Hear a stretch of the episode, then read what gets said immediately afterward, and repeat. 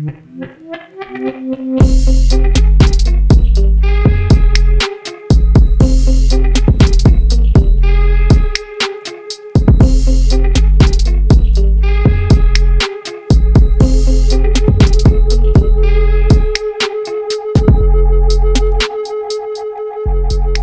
Tal amigos? Bienvenidos al podcast de México Outdoors. Mi nombre es Salvador Rivas y me acompaña mi compañero Osvaldo Nuño. Y bueno, el día de hoy les traemos una entrevista con Adrián Ortega, fundador de la empresa Luft Outdoor.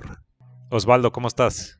¿Qué tal, Salvador? Perfecto. Aquí estamos en otro podcast de, en otro episodio más del podcast de México Outdoors. Y sí, como mencionas, esta vez estamos con Adrián, un tapatío bastante extremo, como nos vamos a poder dar cuenta. Eh, ahora reside en la ciudad de Tepatitlán, pero pues eso no le ha quitado el amor a, a, todo lo que es el deporte al aire libre, ¿no? Entonces, este, pues, sin más preámbulo, pues vamos escuchando a Adrián, ¿no? ¿Te parece?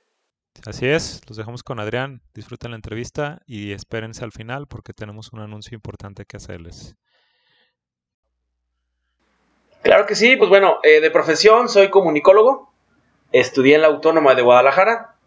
Es importante mencionarlo, creo que sí, porque estuve ahí 15 años trabajando y, y, bueno, eh, todo, todo eso tiene que ver con la bicicleta desde chico. Desde chico he hecho ciclismo y actualmente desarrollo proyectos eh, relacionados con el ciclismo en general, no solamente montaña.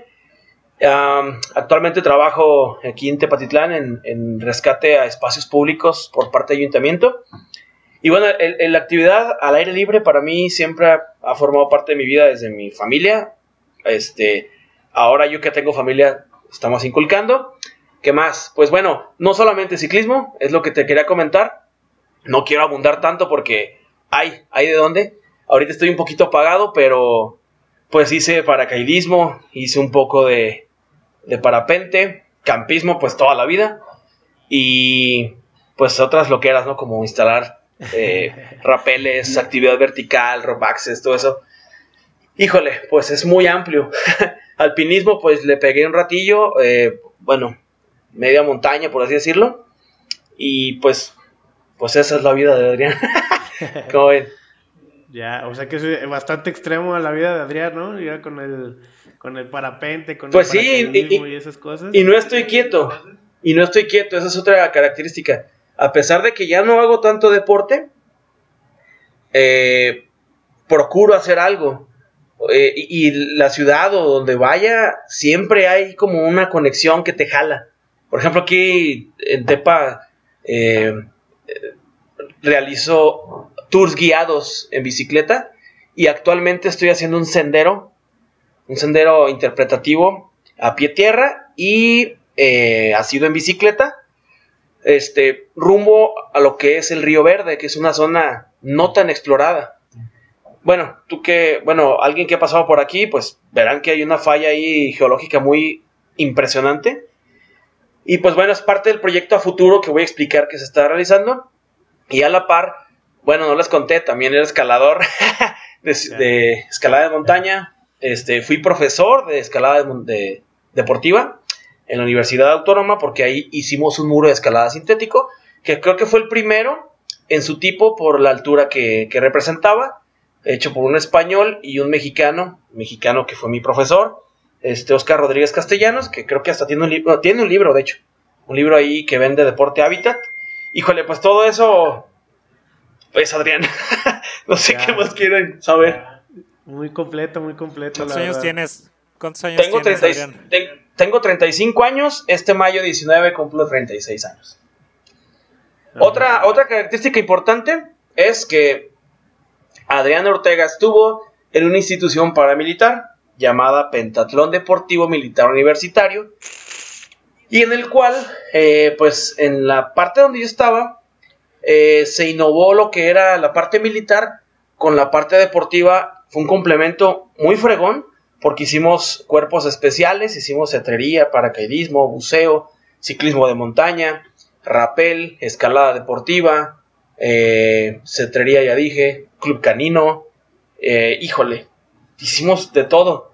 A la par que yo estaba estudiando en la universidad, y pues ir al diente, Tapalpa, Mazamitla.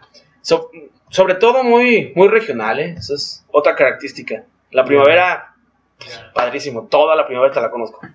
Ya, no, pues bastante completo y como dices, para tu edad, pues sí, sí nos llevas bastante de gane, ¿no? Yo tengo 32 y he jugado fútbol ah, y he pescado.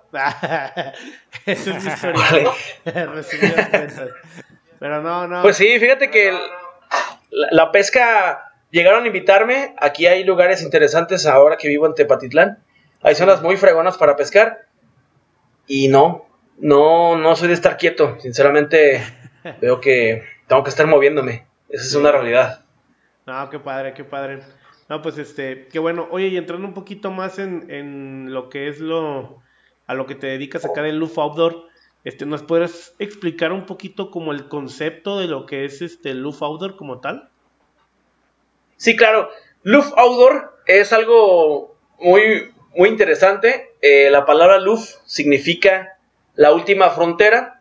Esto referente a las Alejandrías, en donde Alejandro Magno eh, terminaba de explorar un, sitio y él imponía una bandera diciendo la última frontera. Esto quiere decir, pues lo transporto a este nombre, LUF, pues son las siglas, y eh, me refiero a eso, cada lugar explorado para mí es como la última frontera porque pues se va a ir explorando, es infinito a fin de cuentas, ¿verdad? Ese es el nombre y el outdoor, bueno, pues por la actividad al aire libre, ¿verdad? Y pues por, la situación comercial eh, pega mucho. Esto se crea a partir de... Yo tenía un proyecto, eh, incluso medio escolar, en la universidad, eh, acerca de hacer un negocio de vendimia de artículos al aire libre. Complicado, pues porque la tecnología ha rebasado increíblemente lo que, lo que hemos aprendido y pues bueno, seguirá avanzando. Me rebasó esa situación y se da la situación de crear un equipo de ciclismo de montaña y le titulo tal cual, Luf Outdoor y con la nomenclatura abajo que decía Luf Mountain Bike. Y creo, creo un, un equipo eh, también muy padre el proyecto, eh, con un corredor, pues ya es famosillo aquí en, pues, en México realmente, es Alejandro Salnaya, alias El Mili. Él es rutero y también mm, eh, bici de montaña, cross country, modalidad cross country. Y también se adhiere otra chica, Rusia Michelle. Bueno, pues la, la actividad outdoor, pues los que saben de, de esa chica. Ella la patrocinaba a un equipo de Alemania directamente y decidió estar en nuestro equipo. Entonces, híjole, fue una experiencia inolvidable. Y pues bueno, eso sí, debut y despedida ahí. Con eso del mountain bike como, como director técnico es muy desgastante y complicado por los patrocinios, los gastos, y, pero muy fregón, la verdad. Ya, Ok, pero entonces a lo que te entiendo no, no continúa ahorita el, como tal el, equipo. El concepto de Luft, de, de Luft Auto. Ok, eh, a partir de que se termina la temporada, que por cierto ganamos, eh, pues solamente se queda el nombre y empieza a desarrollar actividades como creación de muros de escalada, eh, limpieza de ventanas en la, en, altura o actividad vertical, tal cual. Porque Luft Outdoor pues envuelve todo eso, ¿verdad? No necesariamente el ciclismo de montaña.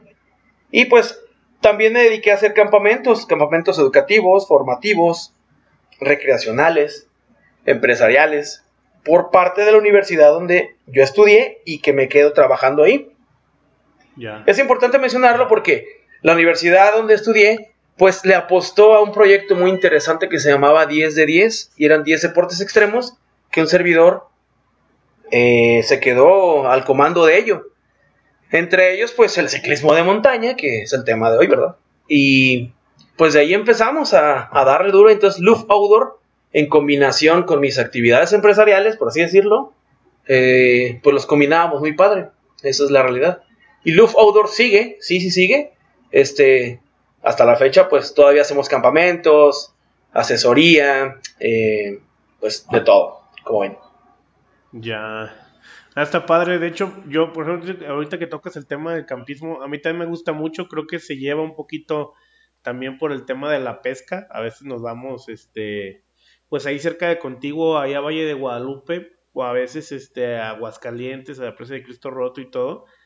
Y acampamos, pero sí mucha gente me ha dicho, y tal vez tienen razón, que lo mío no es acampar, ¿no? Porque yo llevo mis colchones inflables, llevo una casota de campaña, llevo eso. no me gusta batallarle tampoco, ¿verdad? Pero, pero no sé este, si realmente tenga razón la gente de que yo no acampo o sí acampo realmente, ¿no? Digo, paso ahí el tiempo y todo, nomás que sí, pues sí trato de llevar mis gadgets en Con este tus comodidades. Ajá.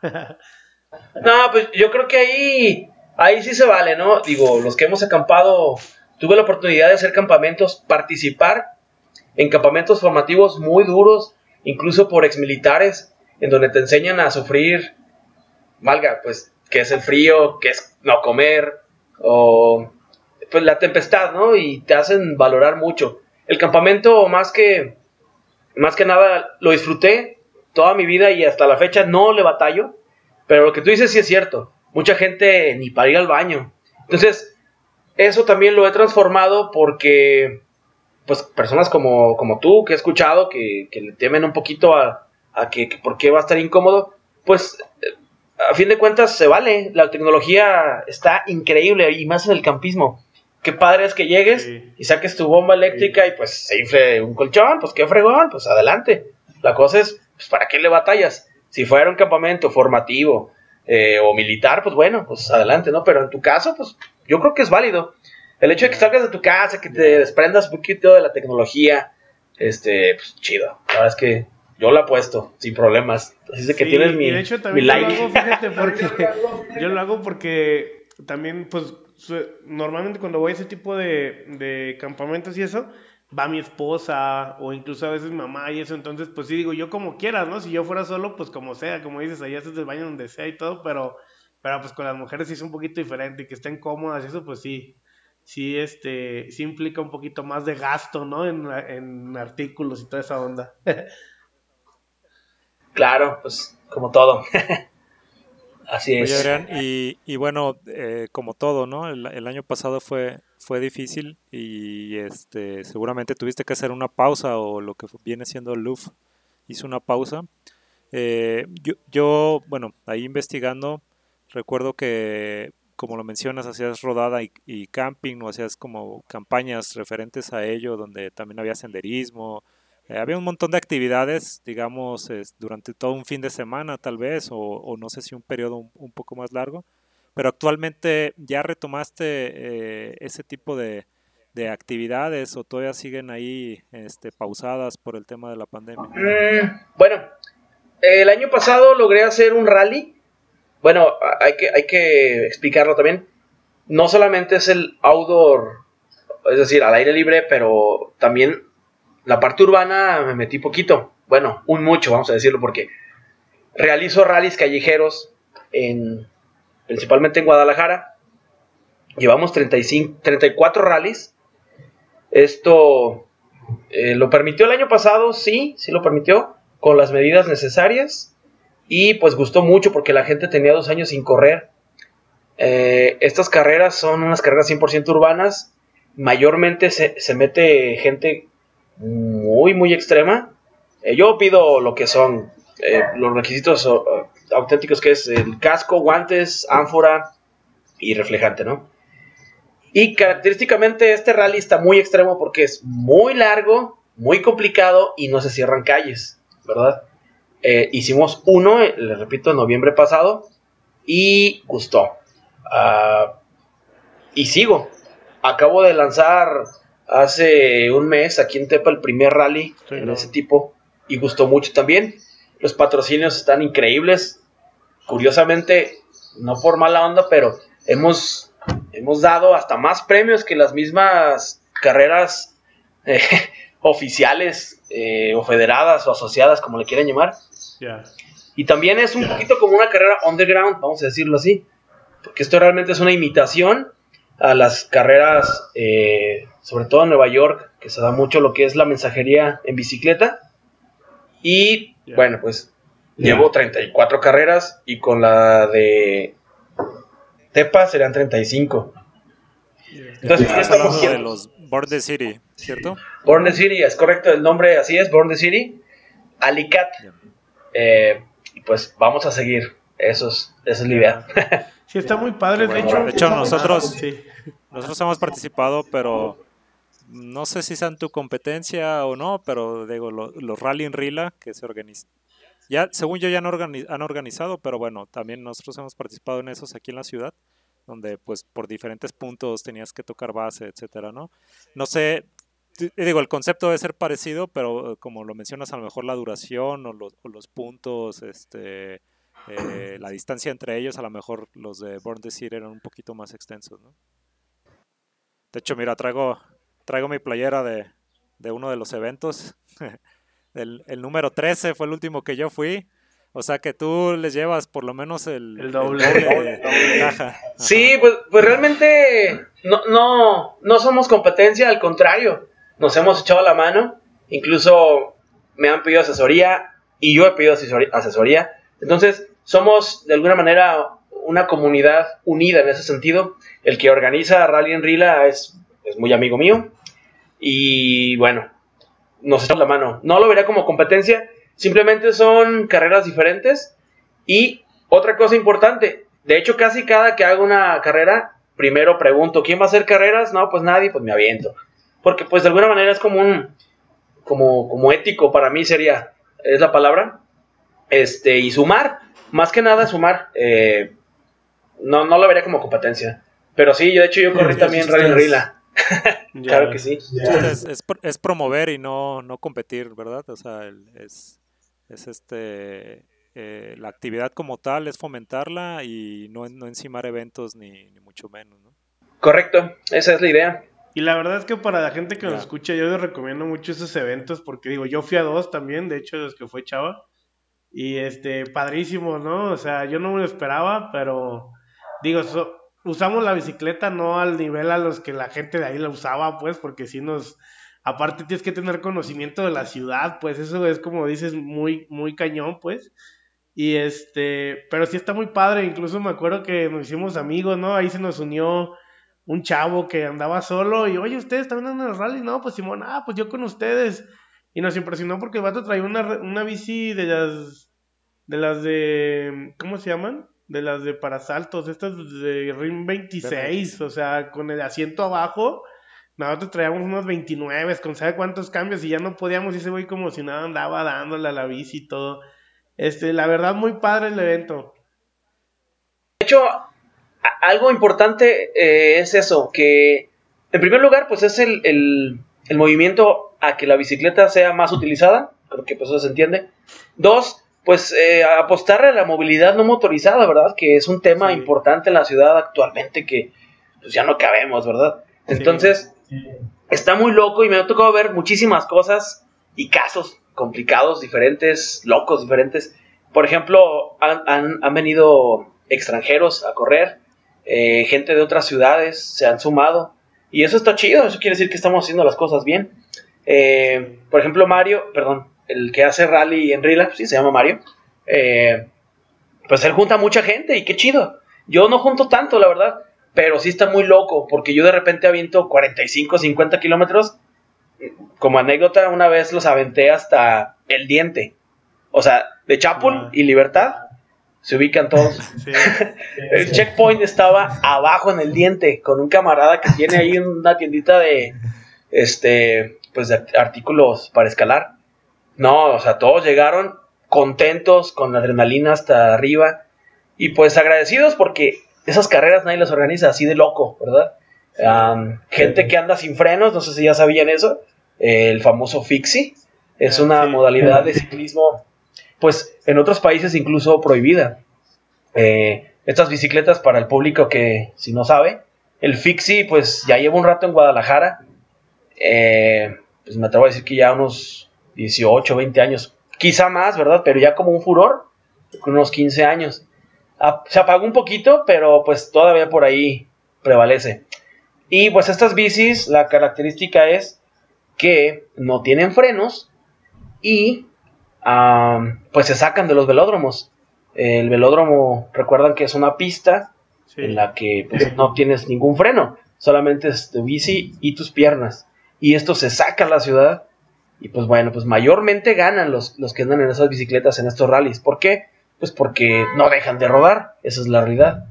Y pues bueno, de hecho los rallies que yo realizaba inicialmente fueron así, solo fixis, pero pues los ruteros o los de, le llamamos rueda libre, vamos a decir, cualquier bici, eh, nos solicitaban, por favor, métanos, bueno, pues ya hacíamos, pues que se metieran los demás, y hasta la fecha, pues ya es para todo el mundo, ¿verdad? Eso es.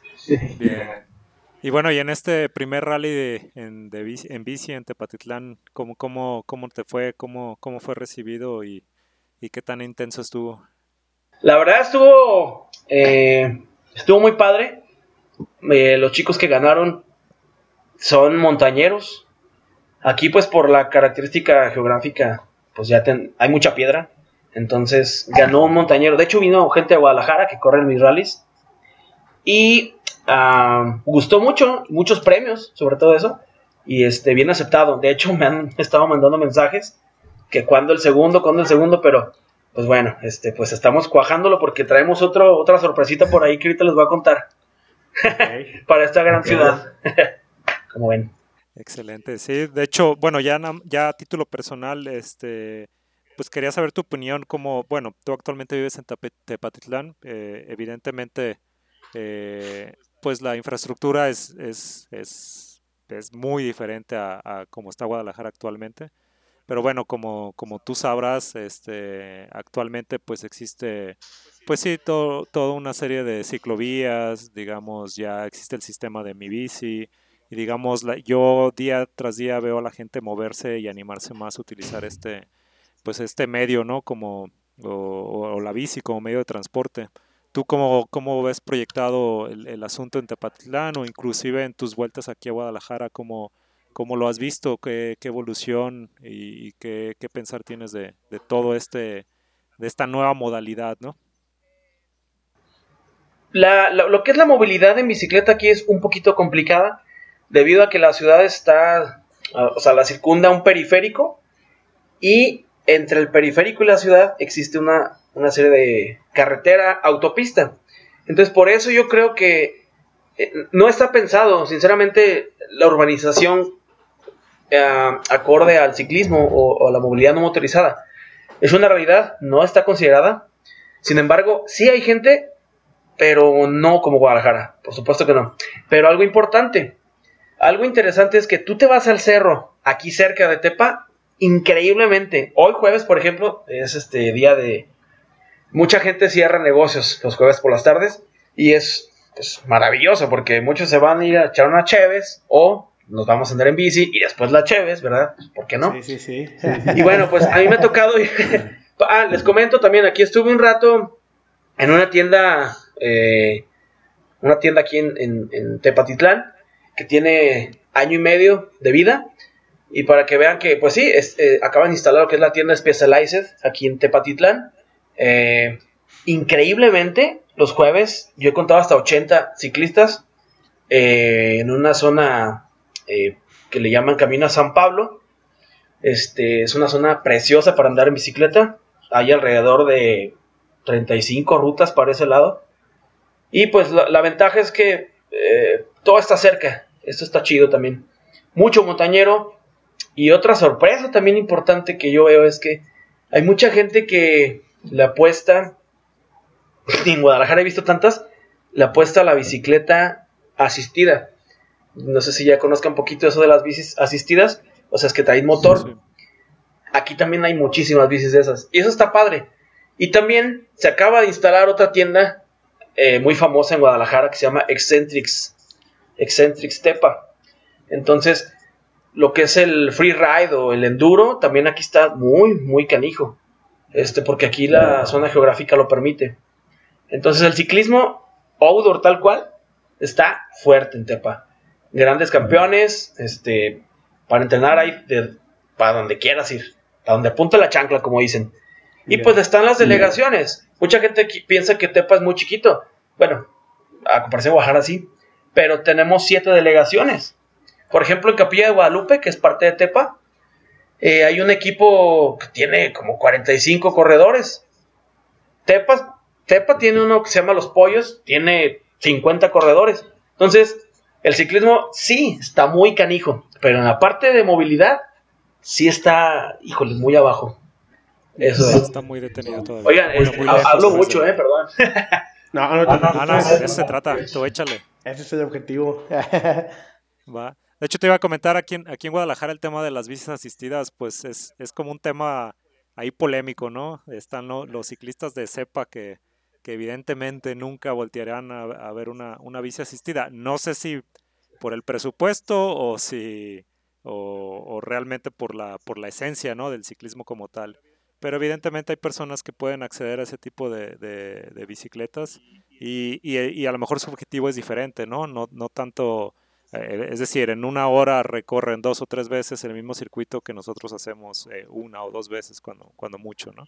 Y este, pero bueno, es, es un tema ahí este, eh, polémico actualmente y también eh, por ahí la, la última entrevista que tuvimos con, con Charlie de, de Masawi, pues bueno, nos comentó que el tema de la pandemia, digamos, vino a proyectar para bien el tema del ciclismo de montaña en general y la actividad física pues como tal al, al exterior porque pues evidentemente este digamos la gente tenía que buscar cierta di- distancia entre personas o lugares al aire abierto etcétera no entonces eh, seguramente también por eso en Tepatitlán el, el- ha habido pues cierto crecimiento no en cuanto a en cuanto al ciclismo de, de montaña este eh, y no sé no sé si tú lo has percibido como tal no que, que derivado de la pandemia hubo hubo pues este boom bicicletero.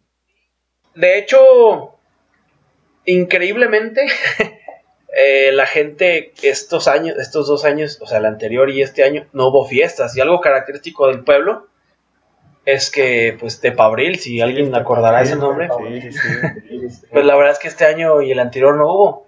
Entonces la gente, pues, se quedó encerrada en sus casas y bueno, pues, por obvias razones. Pero, híjole, yo vi que los mucha gente, mucha gente anda en bicicleta a partir de la pandemia. Y eso de alguna manera fue bueno. Y otra característica es que a pesar de ello, cuando la demanda de tanta bicicleta que compraba la gente, pues las marcas empezaron a disminuir su distribución. Entonces, subieron exponencialmente, así, pero exageradamente, eh, no sé, como hasta el 40%, y aún así la gente, la gente lo aprovechaba y pues ahí lo compraba, porque ya no, ya no era a gusto, ya era casi necesario Sí. este, pues hacer actividad física, porque la gente encerrada, imagínate, y aquí más en el rancho, que está precioso, este, pues aquí la verdad, padrísimo. Pues aquí vivo, ¿qué les puedo decir? Sí.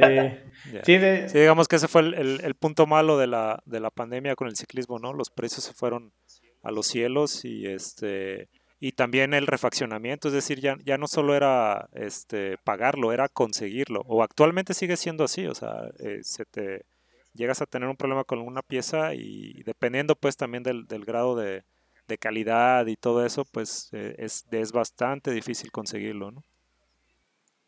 Pero bueno, eh, la gente también, otra, otra, otra cosa interesante es que la gente que tenía bicis guardadas, pues las sacó, las revendió o las arregló, ¿verdad? Eso también estuvo padre. eh, Bueno, creo que De hecho, ahorita que tocas ese tema, este, estábamos platicando la semana pasada, precisamente yo y Chava.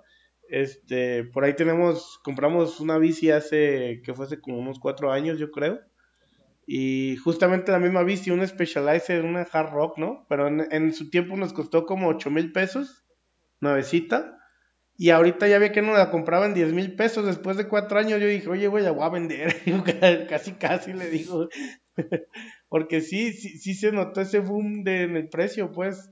Y como dices, le, le convino a la gente tal vez que las vende, pero pues también mucha gente de todos modos pues, no le interesó mucho y pues se metió al deporte como tal. así es. Pues, eh, caras o no, pues a mí, chido, ¿no? Porque pues ya hay más ciclistas y Sí. gente que, que sé que no hacía nada de deporte, pues ahora lo hizo parte de su vida. Porque también Adrián, eh, su servidor, pues define el ciclismo actualmente como un estilo de vida. Eh, de repente, pues como todo, ¿no? Hay situaciones en las que pues te tienes que ir en camión o en carro, ¿no? Pero si yo anduviera en visto del día, pues no, no habría ningún problema. De hecho, así pasó en mi, en mi infancia. Pues, la universidad me la pasé en bicicleta. Y eso es un dato curioso. Cuando iba a la universidad, este, pues yo iba en bicicleta porque era mi medio de transporte, pues en ese tiempo. Y pues, pues curiosamente los, los chicos, amigos míos, me veían raro, ¿no? Y más, pues que era una universidad privada, así medio, pues, ¿qué onda con ¿Por qué trae bici? Y ahora toda esa gente me, me busca, oye, este, ¿qué onda? Quiero comprar una bici, ¿qué me recomiendas? ¿Tú qué sabes de bicis? El tiempo me dio la razón. es una anécdota ahí curiosa, ¿no? Pero... Ya, sí, de hecho yo recuerdo que, que hace, de, en años, pues, en la primaria, secundaria, toda hasta la prepa, yo utilizaba la, la, bicicleta para absolutamente todo, o sea, era, era mi medio de transporte. Y conforme bueno, actualmente también, digamos, el, el, el, tema se ha vuelto un poco más, más complicado porque también el parque vehicular, vehicular aquí en Guadalajara ha crecido demasiado y circular aquí en las ciudades, bueno, sí hay ciclovías, pero de todas formas, digamos, la educación vial pues sigue siendo un, sigue siendo un tema, ¿no? A tal grado que pues yo de hecho no circulo o, o trato de evitar pues eh, calles donde no, donde no este, existan ciclovías, etcétera, ¿no? Y creo que es el, también el valor de los rallies, que, que es, por así decirlo, ¿no? a, la brava, ir y retomar la ciudad en los, los bicicleteros durante un lapso de 5 o 6 horas salen y, retoman la ciudad y andamos por donde, donde anteriormente andábamos para, para en cualquier momento, ¿no? Incluso esto de los rallies, retomándolo, algo interesante que un servidor ha provocado es busco siempre terminar en un lugar de convivencia, pues este, en general, y activar de alguna manera el comercio local. Esto es, eh, empiezo en algún sitio y termino en algún bar, pues remunerando lo que el chico ganó, la chica, y pues ahí se hace el patrocinio, se hace pues la, entrega de, de souvenirs, premios y demás, y pues una convivencia muy sana, ¿no? Y de otra manera también los checkpoints que, que un servidor hace o que formula, la ruta en general, eh, mayormente son lugares eh, ya establecidos. Por ejemplo, ha tocado que, no sé, los tacos de fulano de tal, pues este, ¿qué onda, güey? ¿Me echas la mano? ¿Quieres checkpoint? Ah, pues sí. Y eso está chido porque después vas a cobrar tu premio al lugar a donde pasaste y pues te vas a ganar, no sé, 200 pesos de consumo, por decir algo. Y bueno, pues no vas a ir solo, te vas a llevar una chavita o a tu novia, no sé, a tu familia. Y pues de alguna manera estamos activando también parte de la economía local, ¿verdad? Este, y eso, eso es, es interesante. Este checkpoint le interesó a Osvaldo. Tacos. sí, sí, pues uno pedalea por, por distintos objetivos. Oye, y platicando eso que dices de ahí de, de que te ibas a, a la escuela en bicicleta, supongo que tú vivías del lado más de, de acá de zona universitaria y, y acá, porque recuerdo precisamente el Rally Rila nos tocó pasar por ese punto hacia subir hacia, hacia el 3 de marzo y es una subida impresionante, o sea, nos tronó a varios, yo creo.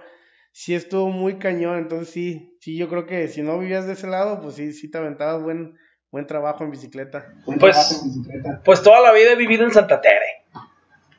Yo creo que todo el mundo conoce Santa Tere. Y pues sí, todo el tiempo me la pasaba yendo ahí por Pablo Neruda. Y la subida ahí donde tú comentas, eh, pues bueno, pues era parte del entrenamiento, por así decirlo, ¿no?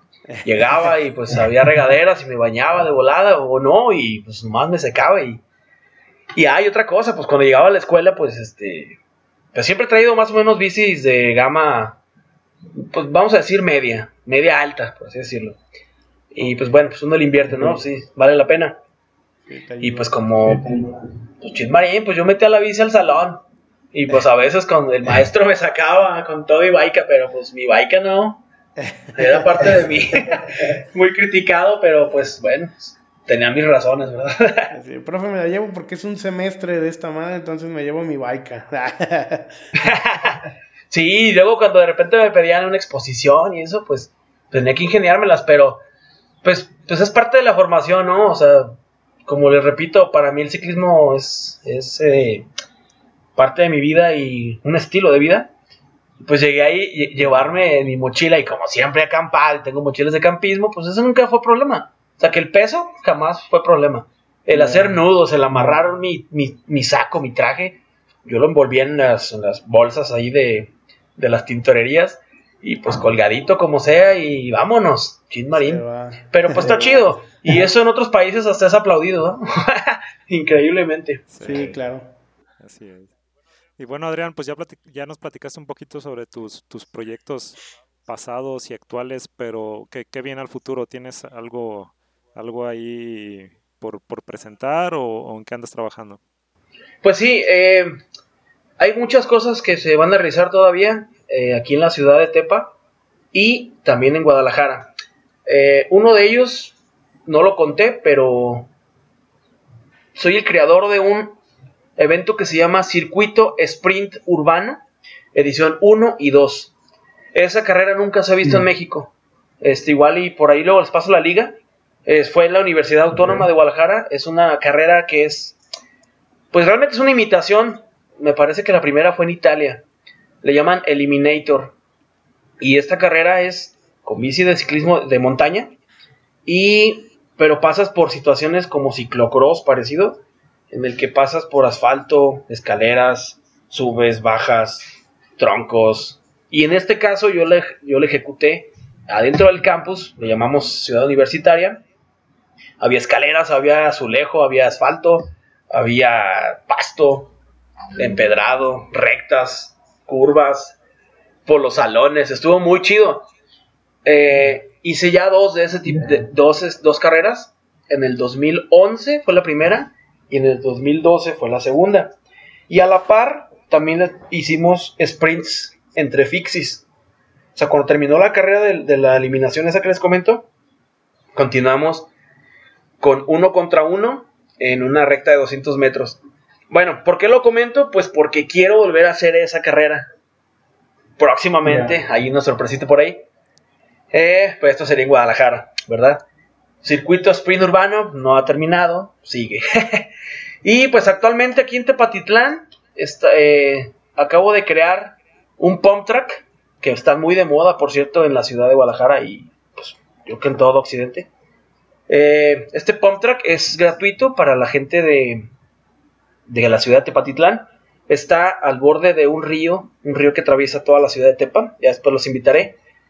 Eh, este pump track pues es un, es un, diseño en el que pues cualquier chico, desde un niño hasta un adulto, en cualquier bicicleta puede practicar lo que es el pump track. Para la gente que no sabe, pues es un diseño ovalado con dos peraltes y con unos, vamos a decir, bumps o le llaman, vamos a decir, topes para que sea más de mejor comprensión. Y pues la idea es que la primera pedaleas y a partir de las siguientes vueltas pues solamente vas con el equilibrio, ¿verdad? Esto con el fin de que mucha gente inicia el ciclismo, pero no se atreve a meterse a la montaña por falta de pericia o de actividad, eh, pues de este tipo. ¿no? Entonces, está, hecho para ello. Sí, claro, también te da condición física. hasta del equipamiento, ¿no? Correcto. Y algo importante es que es gratuito. Entonces a la gente le ha gustado mucho y pues les platico que ya me pidieron varios aquí en la ciudad y pues va, ya estamos haciéndolos. Para, pues para la... Pues eso, esa es la idea, ¿no? Que, que la gente haga ciclismo de alguna u otra manera. Que se salga de sus casas y que se salga del celular, por favor. También está, está importante comentar que aquí en Tepa hay unas rampas históricamente, me parece que más de 40 años de vida. No hay un dato preciso. Hay unas rampas que tienen sí, más de 40 años. Eh, se están redescubriendo y vamos a hacer una reinauguración de las mismas. Gente que ahora está en California, mucha gente de aquí de Tepa se va para, el norte. Y este pues han, me han pasado por ahí algunas fotos eh, pues que saltaban pues en BMX sobre todo. Y las rampas están muy chidas y pues de buen nivel. Entonces se van a reabrir verdad eso es como como lo actual que estamos haciendo y a la par también estamos haciendo un sendero, como ya se los había comentado, hacia el Río Verde. Un proyecto que se llama DENA. DENA se llama, o significa, eh, Desarrollo de Escalada Nido de Águilas. Bueno, no tiene mucho que ver con ciclismo, pero para poder llegar a ese punto, pues este, estoy, estoy provocando que podamos llegar en bicicleta para poder escalar en la nueva zona que se llama Nido de Águilas, que ya después, si hacemos otro podcast, pues lo hacemos. se los comento o los invito. Eh, es un sendero muy padre y muy fregón para, para darle la baica. Como ven. Ah, está padre. De hecho, hace poco tuvimos a un este a un compañero que es alpinista, no sé si lo ubicas o ahí o te suena el nombre, es Fernando de la Mora, Fer de la Mora. Este, por ahí tuvo ahí hasta un, un este, cortometraje y todo. Este, hace poco tuvimos también un podcast con él. Y, me suena ahorita que dices que ciclismo y alpinismo, porque él le hace a las dos. Entonces digo, gente como él, pues estaría completamente ahora sí que extasiada, ¿no? De, de, ese tipo de proyectos como los que está desarrollando, pues. Sí, de hecho aquí el colectivo que, que se acaba de formar tendrá, bueno, ya formado formalmente tenemos dos meses más o menos.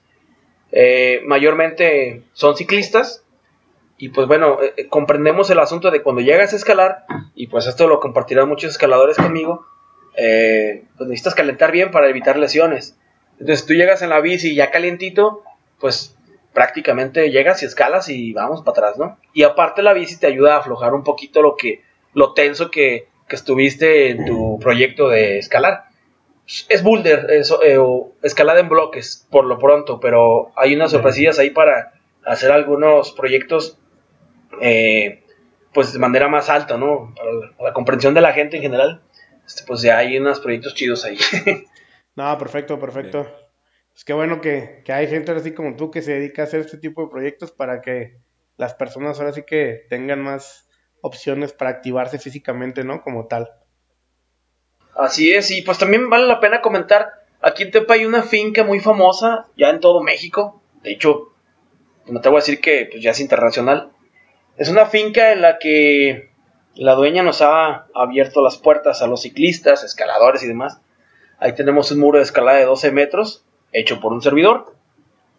En esta finca, se llama Finca El Péndulo, podemos acceder, bueno, sería cuestión de que me contacten y yo los derivo. Eh, pues es un lugar de meditación, pero pues hay alberca, hay este, caballitos, cuatrimotos, hay estancias, hay jacuzzi, lugares para meditar, zona de camping y sobre todo seguro. Eso está chido. O sea, que es una finca segura en donde no va a haber ningún problema porque acampes. Hay todos los servicios, por ejemplo, puedes acampar y, puedes, este, puedes acceder al baño perfectamente. Hay, para que te bañes también, o sea, para lo que tú me comentabas, ¿no? Que de repente hay gente que no, pues, que no le gusta acampar así, pues aquí sí está chido para que vengan. Este, y también estoy colaborando con ellos para activar, valga lo que es la, el outdoor, ¿verdad? Outdoor activity, por así decirlo. Perfecto. Sí, pues para darle una checada también y bueno, ahí publicar los links, ¿no? De, la, de las redes sociales de, de la finca El Péndulo. Oye, y hablando de redes sociales, y digo, ya también para no quitarte mucho tiempo, Adrián, este, ¿nos podrías comentar cuáles son tus redes sociales, en dónde te puede buscar la gente que escuchó el podcast y que esté interesada en hacer actividades contigo, este, en checar, bueno, eh, ahora sí que los, los rallies, toda esta parte, ¿dónde lo pueden hacer? Claro que sí, pues eh, ahorita el más activo y pues es el Instagram, es Luf Outdoor, tal cual, así lo puedes encontrar. Y pues tengo una página en Facebook también, ¿verdad? También como Luf Outdoor, las dos opciones, como gusten. Y pues bueno, ahí estamos. Está bien, Adrián. No, pues muchas gracias por, por tu tiempo y, y este y por promover todo este tipo de actividades. Este, un gusto, la verdad, conocer a, personas como tú, tan, tan activas y tan movidas, y bueno, echados completamente para adelante, ¿no? Se ve que, que tu interés está, está en la actividad y, y, no tanto en el, en el negocio, ¿no? Y bueno, cualquier cosa también referente a tus, a tus proyectos, pues nos los haces saber y, y con gusto los, los publicamos, ¿no? Claro que sí, con mucho gusto y pues estamos a la orden y por favor hagan ciclismo. Bueno amigos, eso fue todo por hoy. Esperemos hayan disfrutado la entrevista con el buen Adrián Ortega y bueno, sigan al pendiente de sus redes sociales para las noticias y nuevos eventos que nos trae Luf Outdoor. Osvaldo, ¿qué te pareció la entrevista? Perfecto, pues como ya vieron, el, el buen Adrián es todo, es todo un todólogo, digámoslo así. Y bueno, eh, siguiendo con las sorpresas que les comentábamos al inicio del podcast, eh, resulta que el buen Adrián se va a aventar el, ya con esta nueva normalidad ¿no? que estamos viviendo, el nuevo rally Burn the City en Guadalajara, domingo 4 de julio, señores. Hay que apuntarnos todos para regresar a la nueva normalidad, cubrebocas, casco, guantes, lo necesario, ¿no? Por ahí si quieren checar de sus redes sociales para checar bien las, las bases, las inscripciones, por ahí viene su teléfono y pues bueno, eh, ahí nos acompañan bastantes patrocinadores, entre ellos nosotros, entonces vamos a dejar las cañas por esta ocasión y a tomar la bici, ¿no? Así es, vamos a estar ahí apoyando a Adrián en el tema de patrocinio del Born the City número 35. Y bueno, no se lo, no se lo pueden perder, la verdad va a haber excelentes premios de todos los patrocinadores y bueno, los esperamos para tomar las, las calles de esta ciudad. Que estén bien amigos, hasta luego.